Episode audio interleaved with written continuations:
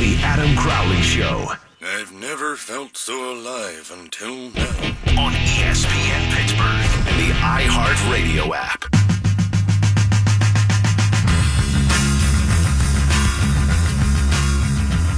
Big ball game on Sunday. At least I've been told. I feel bad for Mike Prisuta. He's got to miss the RMU hockey game. It's really going to hurt him. Joining us now to talk about the big football game, former Steeler Merril Hoge. Merril, thank you so much for taking the time today. Really appreciate it. Uh, it's my pleasure, my friend. Merril, tell me a little bit about your call football. You've just been named a head coach, and it looks pretty interesting. You know what? I'm gonna tell you this. It's actually fascinating to think about it. Um, yeah, I, I think every fan that's a real football fan, they like to call their own plays or like to feel like they could call their own plays. Well, this is now their opportunity. Um, we're gonna play. Um, we got two teams. We're gonna play three times um, in May. Towards probably our season will probably be through through May, but the fans are gonna call the plays. There's gonna be an extra ten seconds on the clock um, every day, every situation they'll have three options. So if it's first and ten, they, you throw three up, three options up. The majority, um, the majority rules. So whatever play people select the most is the play we run. Now, the one thing that you have to be um, good at this with is you have to be productive with your play. So you can't just call a play or call plays you think everybody else is going to call you have to call plays that you think are going to win and be successful for you. And then you're going to move the chains. You're going to get first downs. You're going to score because that's how you accumulate points, money, prizes, and cash. So, um, it's going to be a fascinating experience. I, I was very, I was so optimistic when I, when they first presented it to me. I was like, what? They're to do, I'm like, nah, you can't do that. So I go to New York and I met with them and we did a mock game on college. It was a college game. And I'm telling you, it was me and this one guy in the room they were going back and forth. I, I would get in first place and he'd get in first place. And, um, you'd see how the, the, you know, where they are on the field, what's the down and distance. You start to get a feel for the players, like, you know, who's, you know, what the quarterback can do, how, you know, what, what is his strength. And so you start calling plays accordingly. Um, and it was, I'm telling you, it was fascinating. The first quarter went so fast. I was like, I put my phone down. I was like, okay, I'm in. I was just like, it was, it was so cool. I mean, fans that, football fans will love it. Gamers will love it. Um, and it'll be a very cool way to, uh, a much different way to watch a game now than they've ever watched it. No doubt about it. And it's a really, really good idea, especially the people that I see on Twitter always questioning Todd Haley. Right. This gives yeah. them that opportunity. This is genius. What about this? Give the ball to Hoge. How's that sound? Well, yeah, right. If I'm out there, on the, actually, if I'm out in the huddle, I'm gonna suggest that they don't put that don't put that play in. I was like, oh, but um, here's what's you know, like listen when they were talking about it. Um, you know, Mike Sherman, who was head coach of the Green Bay Packers, they were concerned about you know his experience head coaching versus my experience head coaching. Now I have none at the NFL level, but I've coached almost every level except the NFL. And I'm like, you know, listen, if you really want to know though that one of the most important critical things about coaching is play calling. At the end of the day, it's like one of the most, and being an art of a play caller is just, I mean, that's critical. So I'm like. Well, if that if we don't win, I blame the fans. Like, cause I didn't call the plays. I'm like, I got no problem with that. Yeah, imagine that actually getting to blame the fans as opposed to vice versa. There's a little Yeah, little loaded up vitriol there, huh? Yeah, press conference is going to be interesting. You know, why'd you go for it? Well, I don't know. You're asking the wrong guy. I Merril don't know why Hoge we joining us here. We did. Merril Hoge with us here on the Crowley Show. Uh, Merril, uh, you still watching as much tape as you always have? oh yeah, oh yeah. I stay on top of it. I, I, that, that's the only way you can talk about it. I'll be honest with you. I've, I've done times where I've only watched the game on TV, and well, actually, I do this all the time. I watch it on TV first, then you, you know, you, you draw an evaluation or an assumption. Then you put the tape in. You're like, man, I didn't even that that was not the same game I watched because you know things start to unfold, different things, um, things you just can't see during the course the games are too fast. You know the strategy that's taking place. You know because the student offense leaves after they score, they leave, the defense goes on. So it's just it's hard when you watch a game, and it's the only way to really really be able to talk in truth about a team or a player by doing that. Merril, what can the Steelers defense do uh, against Tom Brady? Uh, last week scares you a little bit with what happened Yeah. against the Ravens. Yeah. I, well, here's I think here's where the, the, the real concern is if you're Pittsburgh. Um, you know, those inside linebackers, you know, they they got exposed, and that was really their first time. You know, think about Arthur Moats, and I, I don't think Pan fans will ever truly appreciate this.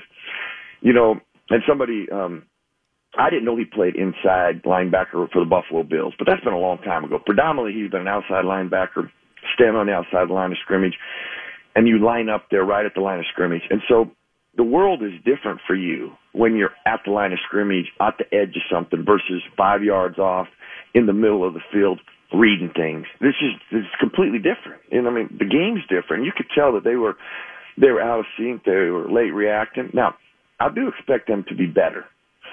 However, you know, they're not going to be as sharp as they would be had they played there for 16 games, you know, a few years. And the Patriots will attack that. You know, you know here's what the concern is, is the Patriots are so good at run action, you know, and run action is different than play action. You know, play action is when really the quarterback and running back do something in the backfield and the offensive line's pass blocking. Run action is when they're selling run, it looks like run, and then, you know, the quarterback ends up keeping the ball and throwing it. Well, they really struggled identifying those things, and so you know they're going to they're going to challenge that. But now, if you flip it around, the Patriots have struggled, and they struggled even against the Dolphins with recognizing different looks. You know, people standing up, moving around, and then pressuring and getting free guys actually. So that's something the Steelers do really well. So it almost is going to come down to who can kind of play what weakness can they strengthen in this game? You know, can those inside players, you know, play at a much better level, which I expect them to play better. Um, can the Patriots handle some of their pressures? You know, Gronk's going to be a factor, and I don't think that's a. Uh, everybody knows that. You know, how they're going to go about handling him. You know, um, people have talked about you know Watt, T.J. Watt, and that that'd be a good, here. I think T.J. Watt would be a fabulous guy on the line of scrimmage with him, disrupting him at the line of scrimmage, giving him don't give him a free release. There's somebody could play to him at line of scrimmage, give him help over the top. You know, flip it around and just say Gronk ain't gonna beat us. You know, you you you give him some help. I mean, you could see a scheme like that, but it's gonna be fascinating. I just think that those outside linebackers, I do expect to play better. They're gonna attack them, and then can the Steelers really create enough pressure and different looks that the Patriots struggle with? Check them out, yourcallfootball.com. A lot of good information on the site. Merril Hoge joining me here on the Crowley Show. Merril, flipping it around, the Steelers' offense has played great the last handful of weeks. What are the weaknesses of the Patriots' defense, and how can this now seemingly rolling Steelers' offense take advantage? Well, I just don't think you know, you know, as you watch the fans, Steelers fans, I think kind of know this. You know, they come out the Steelers and they really line up in a formation. They very seldom they may shift a little bit, but they don't do a lot of motion because shoot, you got Antonio Brown, you line him up. Now that Antonio wherever Antonio Brown goes, that tells you something about the coverage a little bit. Then they take Le'Veon Bell and they create another formation away so, from Antonio Brown. I'm a big majority of the time, you very seldom see them together. Uh, you know, Todd Haley does a great job of using these people because when you spread them out, now you spread that defense out. You spread and you define. You help you help your offense get a better feel for what they, the Patriots, are going to try to do defensively. Now, the one thing the Patriots don't have, and not that they've ever really needed this, you know, like you just don't hear. There's not just a guy there. You're like, boy, you got to worry about him. You know, they don't have that guy. They've got some injuries. They don't match up well in the secondary as a whole, or the linebackers to the personnel of the Steelers. They just don't. Um, and how they're going to go about selecting. Here's what I think is fascinating with them. I've always watched Belichick, not just with the Steelers, but any team. Who do they really think you've got to stop? What is their real priority? You know, and that's going to be an interesting one on this one because shoot, Bell can kill you. I mean, destroy you, and so can Antonio Brown. Now, someone will say, well, um, Le'Veon Bell's going to touch it more, which is all, there's a lot of truth to that. He's got to be the guy they end up saying, that's who we got to neutralize. But Antonio Brown does so many things that are devastating to a, to a, to your team that he can't be ignored. But you just can't double everybody. So, what other scheme they come up with, I think, is going to be. I always try to watch that early in games with Belichick. Is like he will tell you early who he thinks we got to beat or can take control of in order to win this game. You know, and I, I, I think it'll be Le'Veon Bell. But it'll be interesting to see how they go about it. They might change it up based on down and distance and where you're on the field too. You know, it could be that detailed. Last thing here for you, Merril, uh, when it comes to this game, who you got? Well, I still think you know, it, obviously if Shazier was there, there wouldn't be that that huge question mark you have defensively. But these guys will get better. Um, the Steelers, you know, there is a little bit too. Uh, what happened last year that was embarrassing. You know, not just the beginning, but really how it ended. And this team is much better across the board on both sides of the ball, ironically, um, than the Patriots are right now. Even though the Patriots, is, you know, they're still a rock. Um, I, I just like the, the Steelers are slightly better than them. You know, and I'll tell you the, the difference. All the things we haven't even mentioned Ben that much, and he is playing like mentally he is playing ridiculous right now. You know, and that's another thing. See, that's why they use those formations, and then Ben sees things and is able to get the stuff and those decision making. I, I just think that's the difference. It's a tight one, but um, the Steelers right now are a little better than uh, than the Patriots are, especially with their defensive woes, and they're not in rhythm really offensively, uh, like they have been in past times. Thanks again, Merril. Uh, check them out, yourcallfootball.com. Uh, thanks so much for the time. Anything else you want to add on your call football? No, just come watch us and make plays, and just make good plays. All right, I'll try to help you with formations and personnel the best I can. I'll give you three best options. Go ahead and join us. Make some good plays for me. Help me win a few games, guys. Badass. Appreciate the time. Thank you. Anytime, buddy. Take care, man. There he goes, Merril Hoge. That guy's the best. I can't believe that ESPN made him a casualty. I really can't. He had the NFL matchup show with Jaws, and if you're a nerd, or if you're just a football nerd, or you're both, whatever, that show was unreal. You watch that before the big games on Sunday, and you sit around with your friends, drinking beers, eating nachos and stuff. You sounded like the smartest guy. And it's because you were, because you were seeing what they were seeing. And it was awesome. I missed that show greatly. Uh, Merril Hoge also on with the DV morning show once every couple of weeks, and he just kicks ass. Appreciate his time. And the yourcallfootball.com looks pretty cool. I want Todd Haley to call some of the plays, though. Wait a second. That's what we already got. I kind of want the teams to suck so that there could be press conferences where the fans get called into question. How would you all deal with getting grilled, huh? There's one thing he didn't talk about there, and that's Le'Veon Bell's ability in the passing game. Merril said that if he's Belichick, he thinks he's going to try to take away Le'Veon Bell. It's so hard to take Bell away because you split him out wide, and he did talk about this. In fact, you split him out wide, and the defense has to shift, and they declare. And the Steelers don't motion a lot because you have AB out there, and all of a sudden, you know what the defense is going to do on that side because they're going to have to declare immediately, whatever side of the formation he runs to. Le'Veon Bell's going to be big in the passing game. They're not great at defending running backs in that area. So I'm looking very much forward to seeing that. Thanks again to Merril Hoge. The other thing there that he touched on that I thought was interesting TJ Watt, little chip off the edge redirect Mr. Gronk, and then you bring someone else over the top to help. I like that. I know that TJ Watt's good in coverage, not obviously matched up one on one with Rob Gronkowski, but if you bump him off the line and kind of ride him out to the next level, you might have some success there. And you don't need your outside linebackers to create the pass rush in this game. You don't. You need to get the pass rush up the middle, and that's really how the Steelers have done it all year long. Now, you can still get there on the blitz from time to time. You don't want to do this all the time, but certainly something to consider. And it came out of his mouth, not mine first. So you know it's legit. 412-922-2874. Tweet me at underscore Adam Crowley. We switch gears completely before we get back to the Steelers and Tim Benz at the top of the hour. We got Jason Mackey coming up next. Jim Rutherford said he's going to make a major move if things don't change? Candid GM, or is he just sending a message? We find out. It's a Crowley show.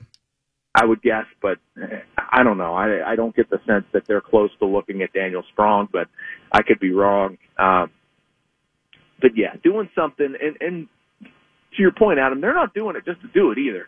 I mean, I, I know that Jim said he's not afraid to make a trade just to shake things up. That's what was in my story. But I do think he sees an opportunity here to check a few boxes, meaning, you know, get some new blood like you're talking about, you know, for lack of a better term, threaten his players a little bit and also make his team better. Um, I think he does want to get more scoring on that third line, specifically the third line center spot. And something against Riley Shea, and he's a fine fourth line guy, but they want to get a premium third line center. And I think this is going to be the opportunity for them to do it.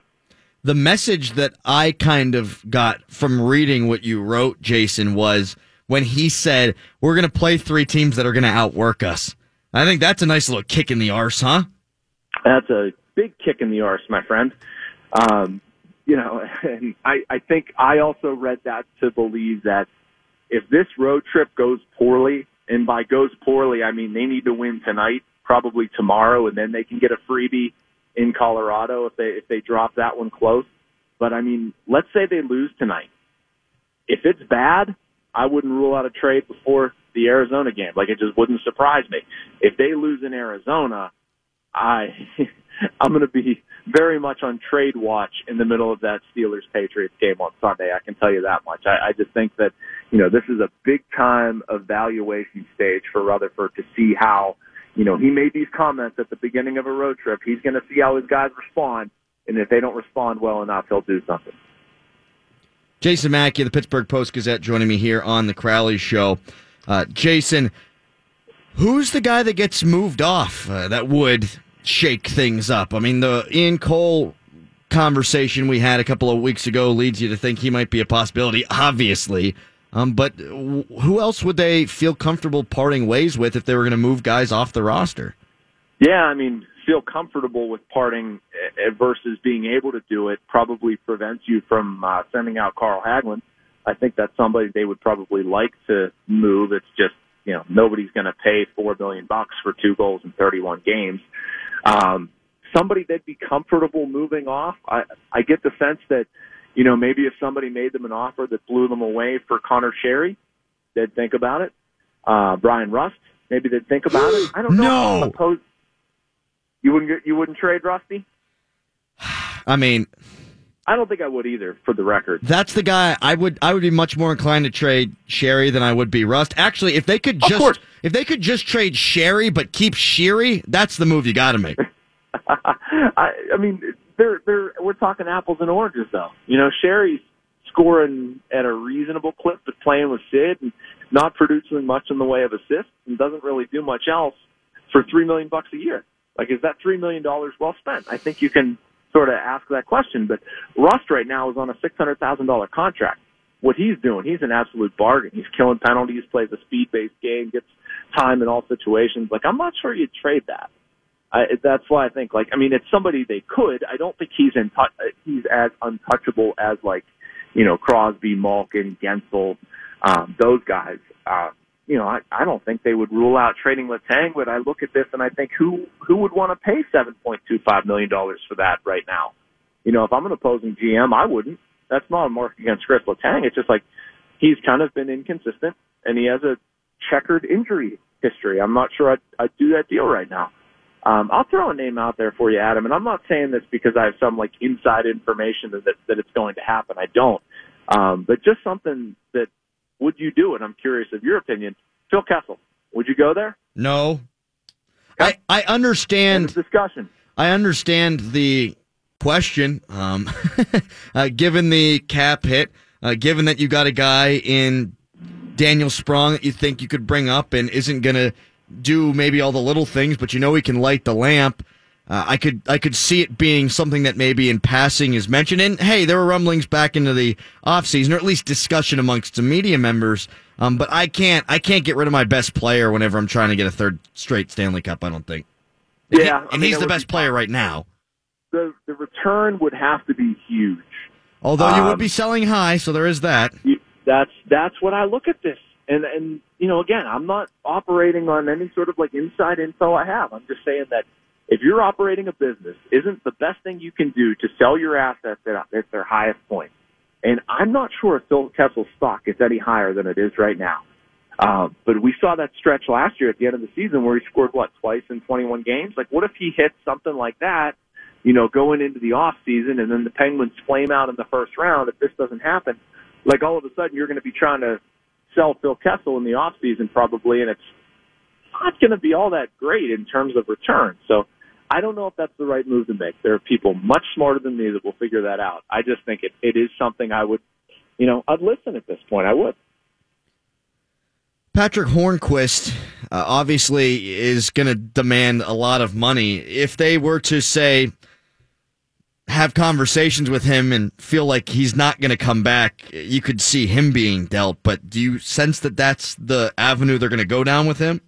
I don't. I don't because that's waving a white flag on not bringing him back. And I think the Penguins still think they can get, they can make a run at Hornqvist and try their best to get it back.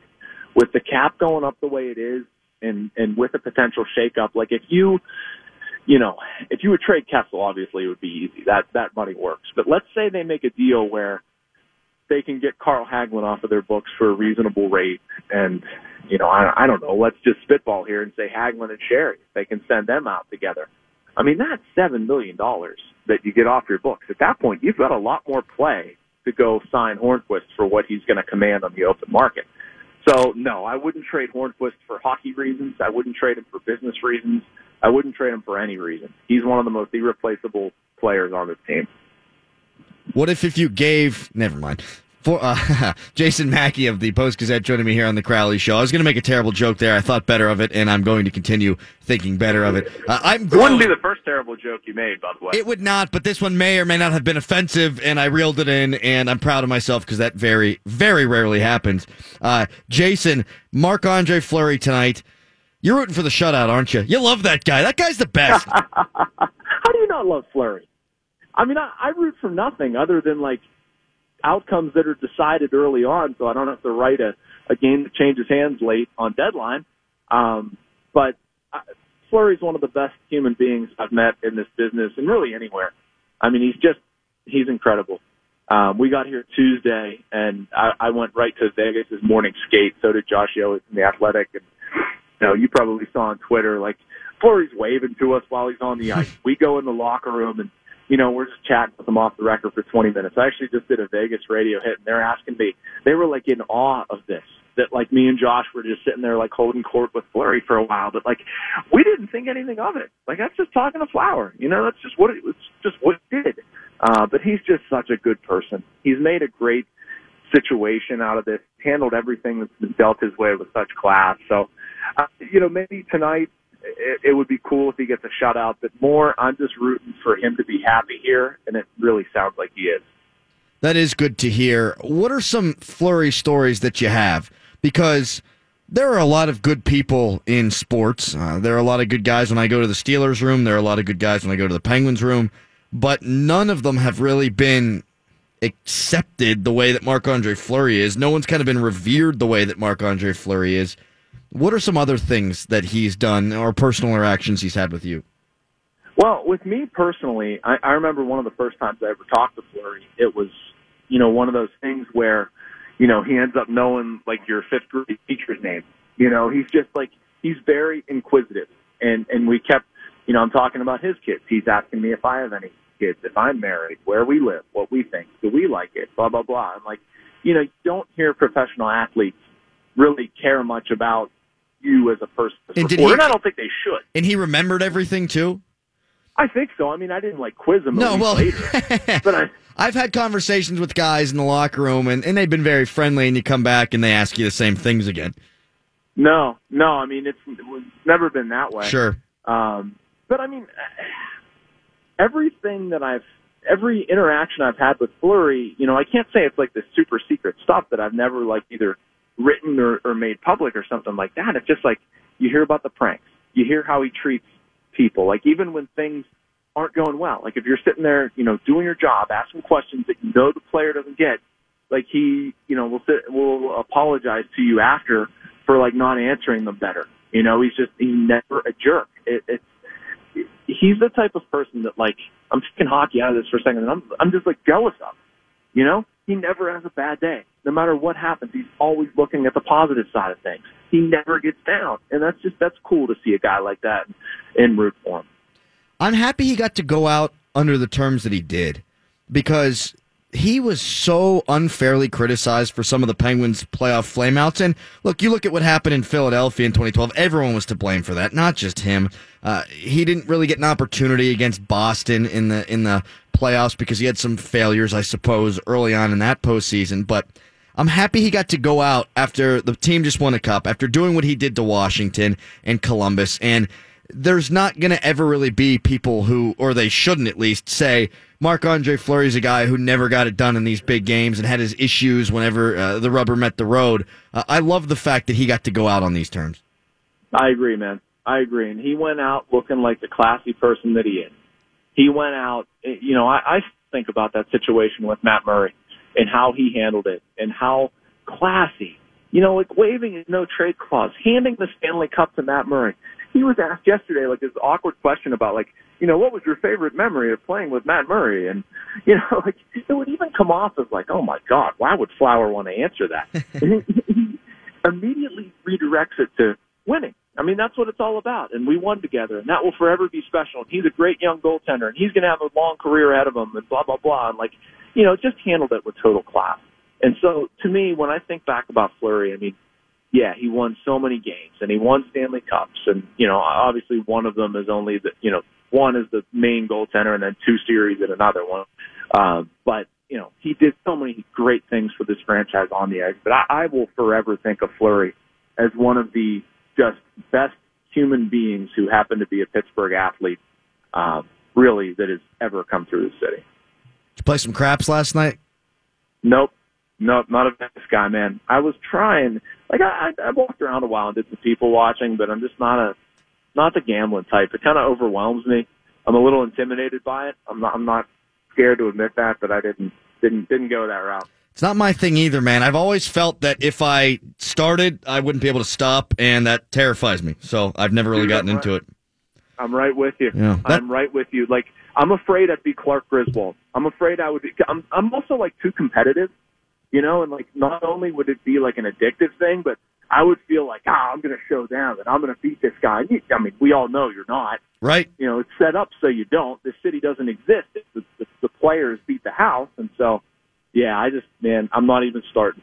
No, it's the exact same thing for me. I'm too competitive. That's when I go. Why? When I go to Vegas, I just do the blow. So, all right, buddy. Thanks for the time. All right, later. Jason Mackey, the Post Gazette. Hookers too. Up next, Le'Veon Bell. Big key to this game and how he can help out Ben Roethlisberger. Plus, we got the official Vampire the Crowley show coming up at six. Yeah, it's Crowley show. Cocaine is a hell of a drug.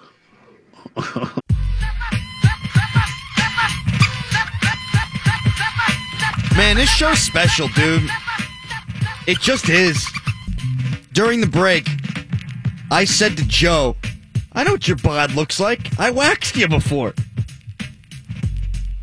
And in, what, 40 ish days, a little over that, by January 27th, if I don't have a six pack, get my belly button pierced. So everyone's going to know what my bod looks like.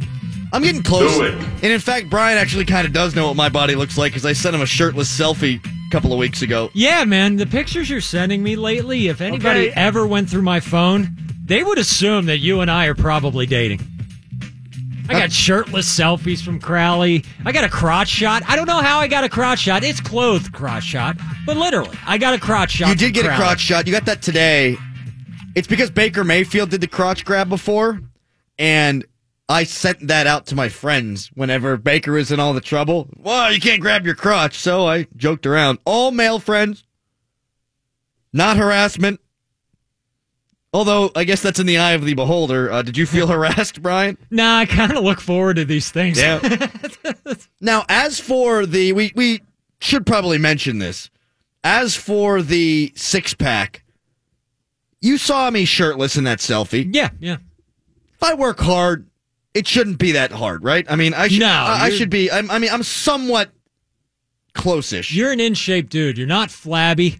Oh, jeez, I got to back up before I like go in I and like start that. No, calling keep- you hot and stuff. no, keep like, that up. Keep that up. You want me to go over there? Bad You- choice of words by okay, me. Crowley, you're hot. Is Don't- that where you want this to go? Don't keep it up. Okay, and don't. Oh, you- yeah. Should I back up then and start over? You're gonna need to back up if it's gonna be up. Okay. So uh, yeah, you're in good shape. You're not in bad shape by any means. You're not like a Tom Opferman or something. You're not like an Alex Leahy.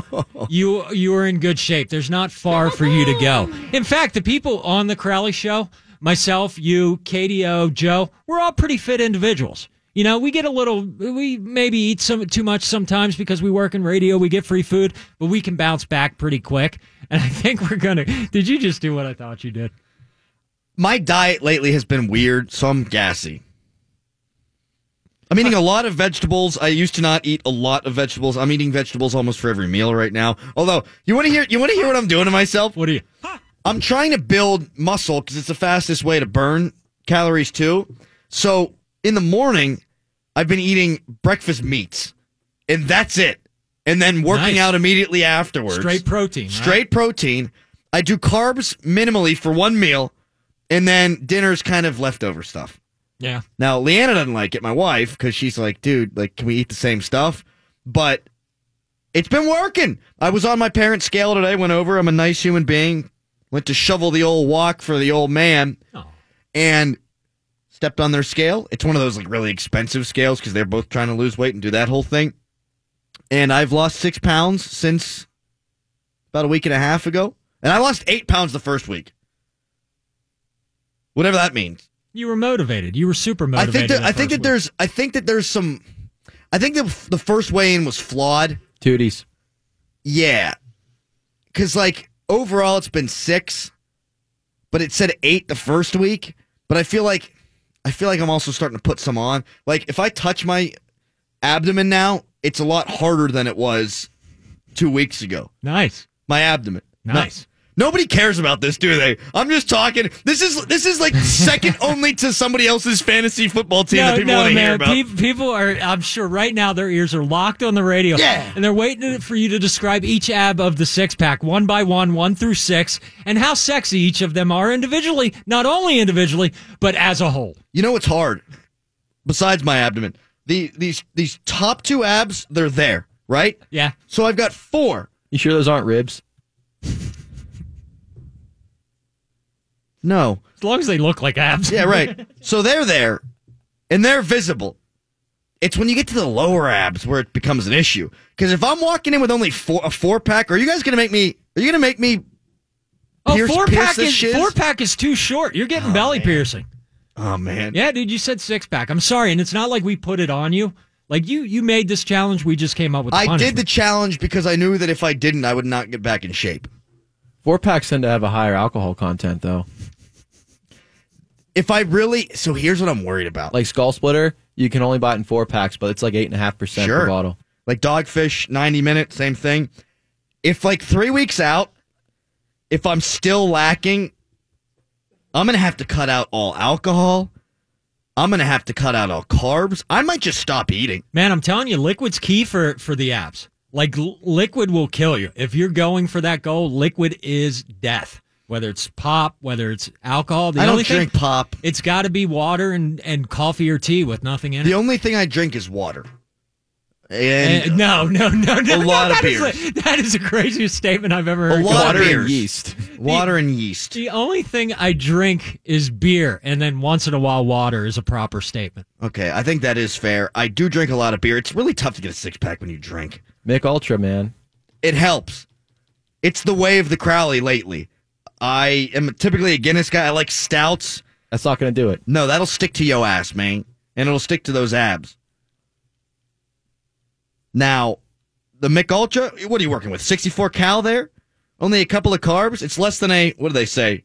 A glass of white wine? That's what the commercial says. They do a good job, clearly. It's like the saltine cracker of beer. Is saltine cracker, is that okay? That's I don't know. that's Put carb. some protein that's, on it. That's carb loaded. Yeah, and it's That's not, bread. I mean, it's essentially bread. it's not even a complex carb. Throw some uh, tuna on top of it.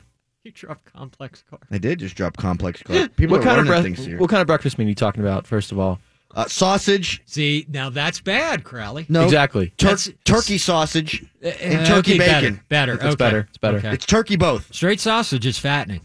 No bleep. That'll get that'll get your belly button pierced. It's turkey sausage. Okay. All right, fine. I'm, I'm getting rid of all sausage then. See, go with a steak in the morning. You can't go wrong with that. You know, nice lean steak, straight up protein in the morning. Two eggs. That's a lot going on right there. That's a healthy breakfast. But here's the thing: that's a lot. That's a lot more caloric than what I'm eating. Uh, well, the thing is, you're working out, so you're going to kill those calories. You're going to build up some energy to work out. Yeah. But that protein will go to work right after that. I mean, there's protein in sau- turkey sausage. Yeah, there is, but there's a lot more in straight up steak That's and Egg eggs. whites. That's true. See, I'm not a big I'm not a big egg white guy. Like, just give me the eggs, and I eat well enough that it's not going to screw my cholesterol. That, my mom tells me that all the time. She goes, "Don't eat all those eggs every morning." Why? That's terrible for your cholesterol. Well, if I'm not eating terribly high cholesterol foods, otherwise, I'll be fine. You know what's really good for getting abs?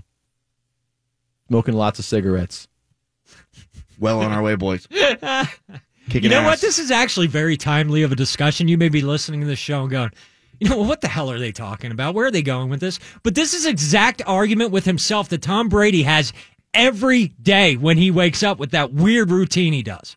You know, Pack he's like, keeps the fat away. yeah, how many calories are in this? How much fat is in this? This is exactly what goes on in that nut job's mind.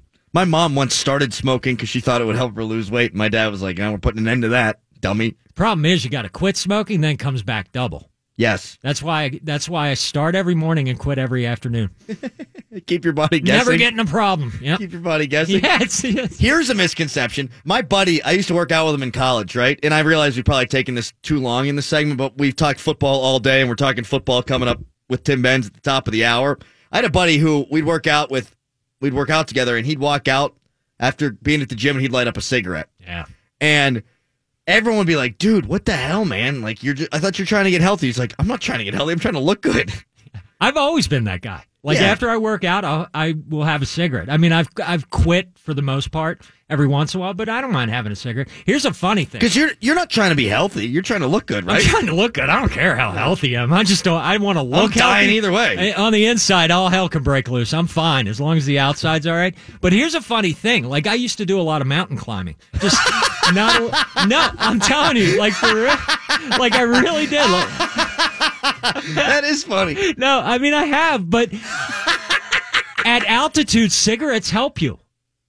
Like it was actually a healthy exercise to give you like it would open up the airways in your lungs so you could climb better, more Filled with carcinogens. But yeah, it's you couldn't smoke a pack and do this, Joe. But I mean, like one or two at a time, like would open up and give you the ability to breathe at higher altitude. I'm not even kidding. Professional mountaineers to this day Oh. use cigarettes at altitude. Will Grier used cigarettes at high altitudes. Yeah, you see, Will Grier actually, yeah, Will Grier is so good that he can use a cigarette anywhere, and his performance will never tail off. What I heard is that if you have to swim a great distance, drink a 12 pack so that it, it keeps you it keeps you balanced there. It buoys you. It does buoy. you. yeah. So if we were going on some sort of triathlon where you're swimming a great distance, then climbing a mountain, 12 pack gets you across the water, And a big- start chiefing the cigs, and you'll be fine. Big pot of beef stew will help too. Yeah. you know something nice and heavy. exactly. Yeah, see, it's Crowley Health Plan. Did you just go, yeah, see? Yeah, see, yeah. Le'Veon Bell's a huge key to this game. That's a guy who lost a bleep ton of weight. Coming out of college, now he had the good muscles underneath, right? So all he needed to do was blast some of that fat off there, and all of a sudden, oh my god, he's got like a twelve pack. He's not the kind. Blunt fitness program, right? Oh boy. When you put your finger up, Joe, so that you can interject, you should wait till the end of my line so that we don't step all over each other. Couldn't help myself. I thought that was a good one. it was decent, and it ruined it ruined my segment. We'll talk about Le'Veon Bell next with the official vampire of the Crowley Show, Tim Benz.